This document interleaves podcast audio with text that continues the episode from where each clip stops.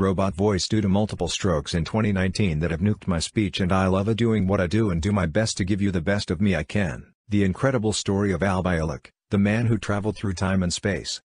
Say what you will about the concept of time travel.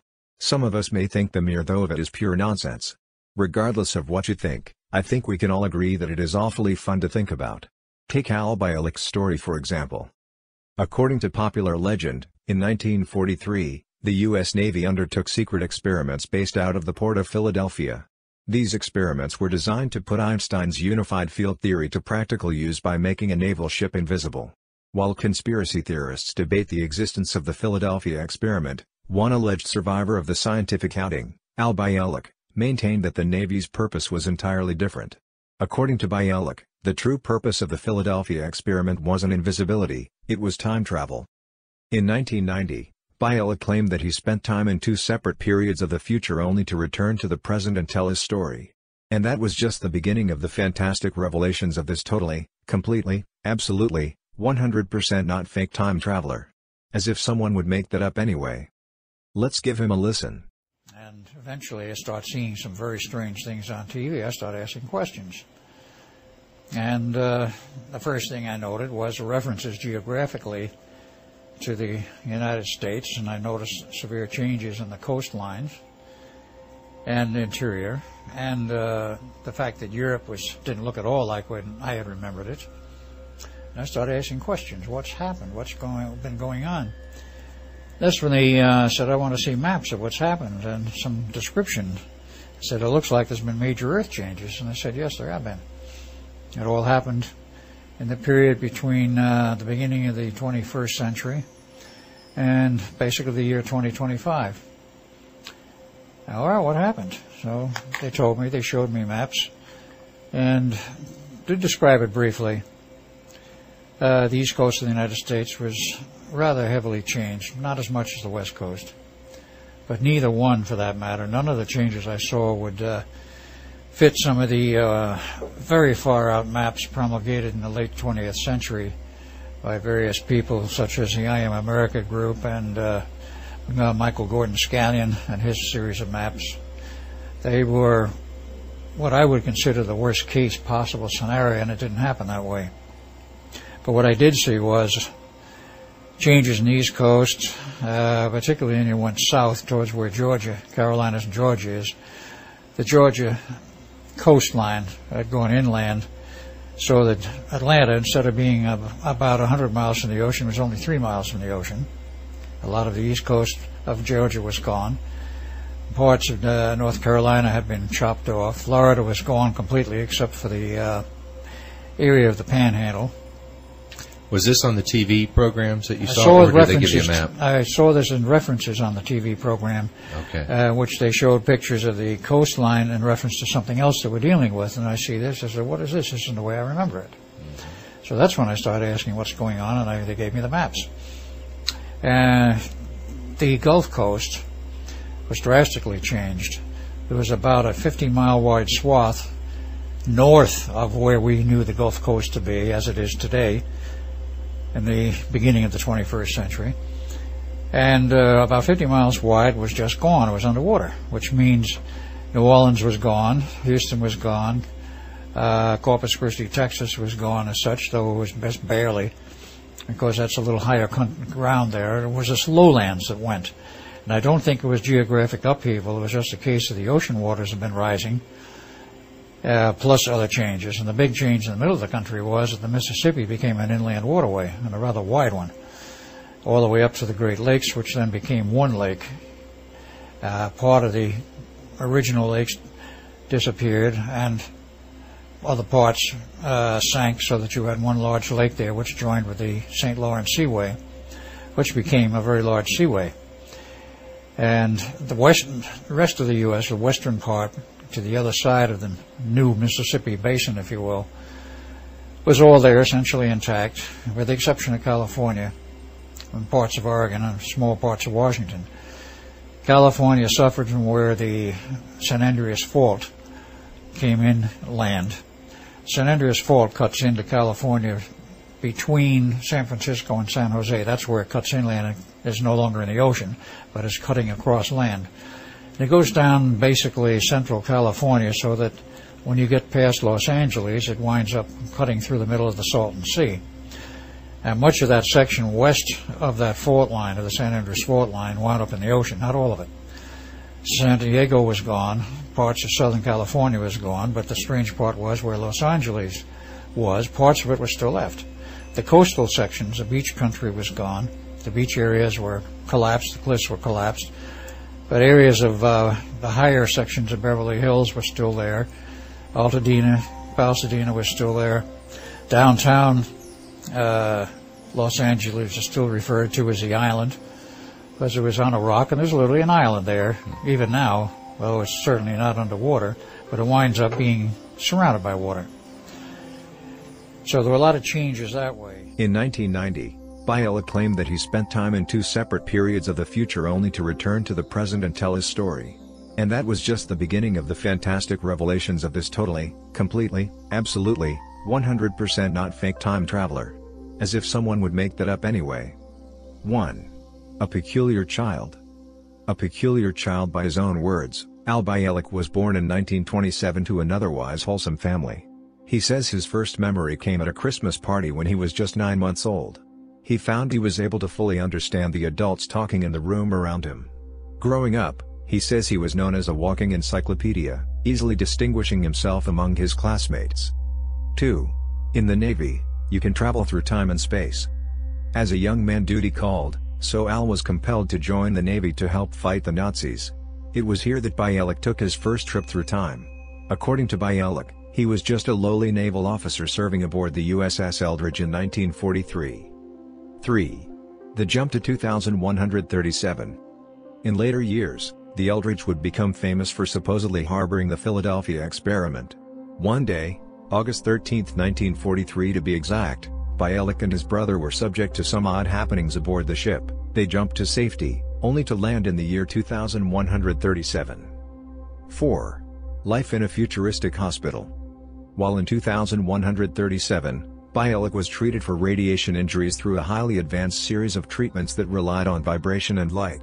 What's more, the entertainment in the hospital was solely educational and news programming, the only choice of TV in the entire world. 5. The Earth had undergone rapid change. When Bielek landed in 2137, he discovered that geographical shifts had transformed the globe. The coastlines of every continent had changed dramatically. Florida had disappeared except for the panhandle, easily the worst part. The Great Lakes were just one Great Lake. Atlanta was three miles from the Atlantic Ocean. 6. The United States was a relic. In 2137, Bielek said that the United States infrastructure had been completely destroyed. The central government was a total thing of the past.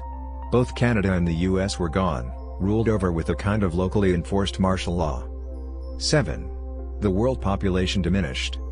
According to Bielek, around 2005, the United States and Europe had banded together to fight off the combined threat of China and Russia. The resulting war killed billions of people, the total population of the world will only be 300 million, and essentially ruin the world's governments. 8. An unannounced journey forward. From there, Bielek says he was sent forward to the year 2749. There he stayed for two years before being transported back to 2137 to pick up his brother. In 2749, the world had adapted the technology to build mobile, floating cities. Government of any kind was non-existent, everything was run by an AI called the Synthetic Intelligence Computer System that worked telepathically. 9. Wars were non-existent in 2749. Bielek stated that there were no wars in 2749 because according to him, wars were practically impossible. There were no military or soldiers, navy or any air force, so any conflict between countries was irrelevant. 10. Everything was run on socialist values. Bielek reported that no one needed money in 2749, simply there was no need to have it. Everyone had their own credits, which allowed them to buy everything they wanted and wanted at any time. 11. Meeting Dr. von Neumann. So, at this point, Bielek is sent back from 2749 to 2137 to pick up his buddy. From there, the duo are transported to 1984, where they meet Dr. John von Neumann, who convinces the two men to travel back to their original time, 1943, in case you're lost, and stop the Philadelphia experiment from ever happening.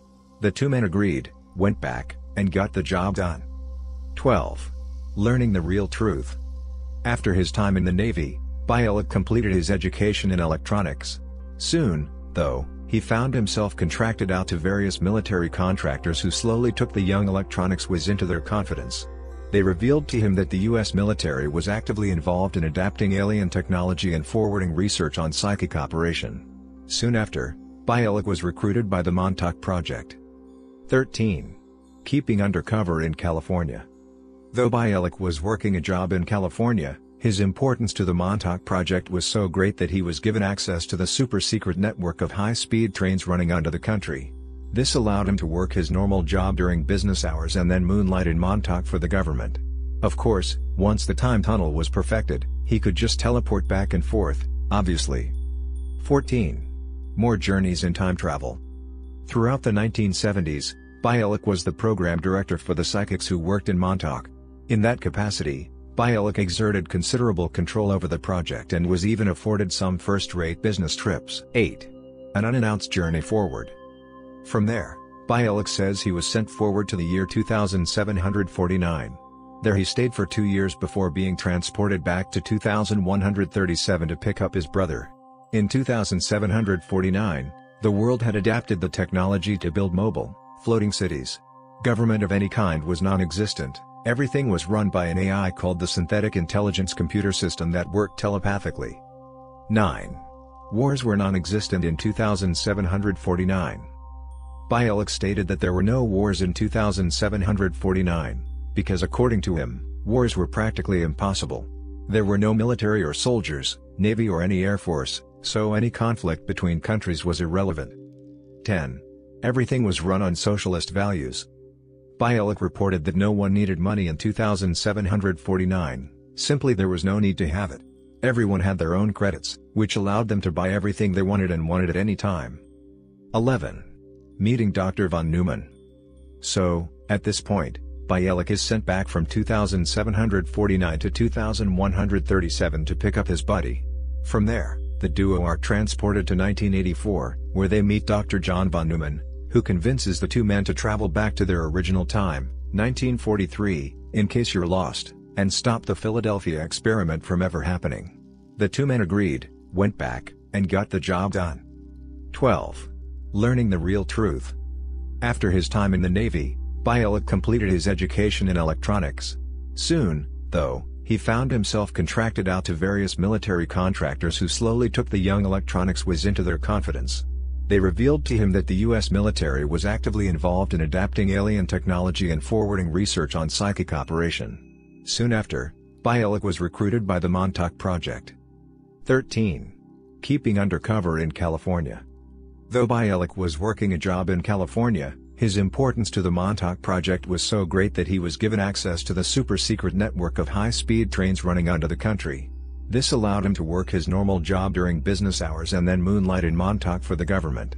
Of course, once the time tunnel was perfected, he could just teleport back and forth, obviously. 14. More journeys in time travel. Throughout the 1970s, Bielek was the program director for the psychics who worked in Montauk. In that capacity, Bielek exerted considerable control over the project and was even afforded some first-rate business trips. 15. He went to Mars. Bielek Eloquent to Mars on several occasions. He remembers several other trips he took with teams to a research station in 100,000 BC, other planets to get canisters filled with light and dark energy, and to the year 6037. 16. Going public ruined the whole thing. Once Bielek went public with his extraordinary adventures, the government sadly disavowed him. They didn't even do him the dignity of calling him a crazy kook.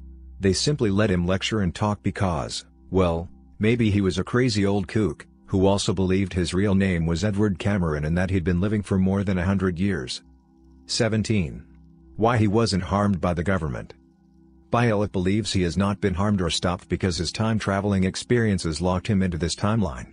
Somehow, by being here today, he, among others in the program, served to balance the effects they produced from prior time-traveling experiments. 18. Oh, one quick thing. It just so happened that the time travel to which Bielek was subjected in 1943 sounds an awful lot like the setup for 1984's The Philadelphia Experiment, a movie in which a couple of sailors serving aboard the USS Eldridge are flung forward through time. Admittedly, Bielek's story differs pretty substantially from the plot of that movie from there onward, but he did have about six years to flesh out his backstory once he got some inspiration. 19. Even some crazy people don't believe Bielek's story. In the years since Al Bielek's 1990 confessions, the conspiracy community has been abuzz with his reputed version of the events. Of course, his story has drawn some criticism even among his own, can we call them colleagues? For instance, one side has devoted countless hours to proving that Bielek had nothing to do with the Philadelphia experiment. 20. But, the Philadelphia experiment was real. The site that debunks Bielek's stories doesn't refute the fact of the Philadelphia experiment's existence, only that an exhaustive line-by-line -line inspection of Bielek's entire history of speeches was needed in order to prove he had no part in it because Bielek's story was so airtight otherwise. 21. Further Philadelphia experiment reading. If you're unfamiliar with the whole Philadelphia experiment thing, there's much more to the cover-up than Bielek's story. In fact, most people think that the original Philadelphia experiment idea came from a man named Carlos Allende, who wrote a series of particularly eloquent letters to writer Morris K. Jessup in 1956. Allen's version of events cast Einstein as a bit more of a mad scientist type than history remembers. According to Allende, Einstein used the U.S. Navy to accomplish his own ends. The government itself reportedly had no clue that time travel experiments were being done. Allende was all too happy to confess that the whole thing was a delusional hoax later in life. 22. Al Bielek passed away in 2011. Bielek died on October 10, 2011 in Guadalajara, Mexico. Al was 84 years old and was buried at a local cemetery in Guadalajara. Al Bielek's birth certificate is dated March 31, 1927, but whether he was born on that date or not depends on how much of Al's story you're willing to believe. He has always maintained that his real identity is that of Edward Cameron, son of a career naval officer, and that he had been regressed back in time to that of a nine-month-old baby in California in December 1927, where he was raised as Al Bielek by Arthur E. and Albertina Bielek. No matter what. It's a good story. Maybe not for those of us who will be alive to go through the worst of it if he is right. Could he be right? Only time will tell. Do you have a video or story that you would like to have posted? Email me. If you have a story and are able to record audio that would be preferred but not a must. I use the robot voice because my speech was nuked by multiple strokes in 2019. I look forward to hearing from you.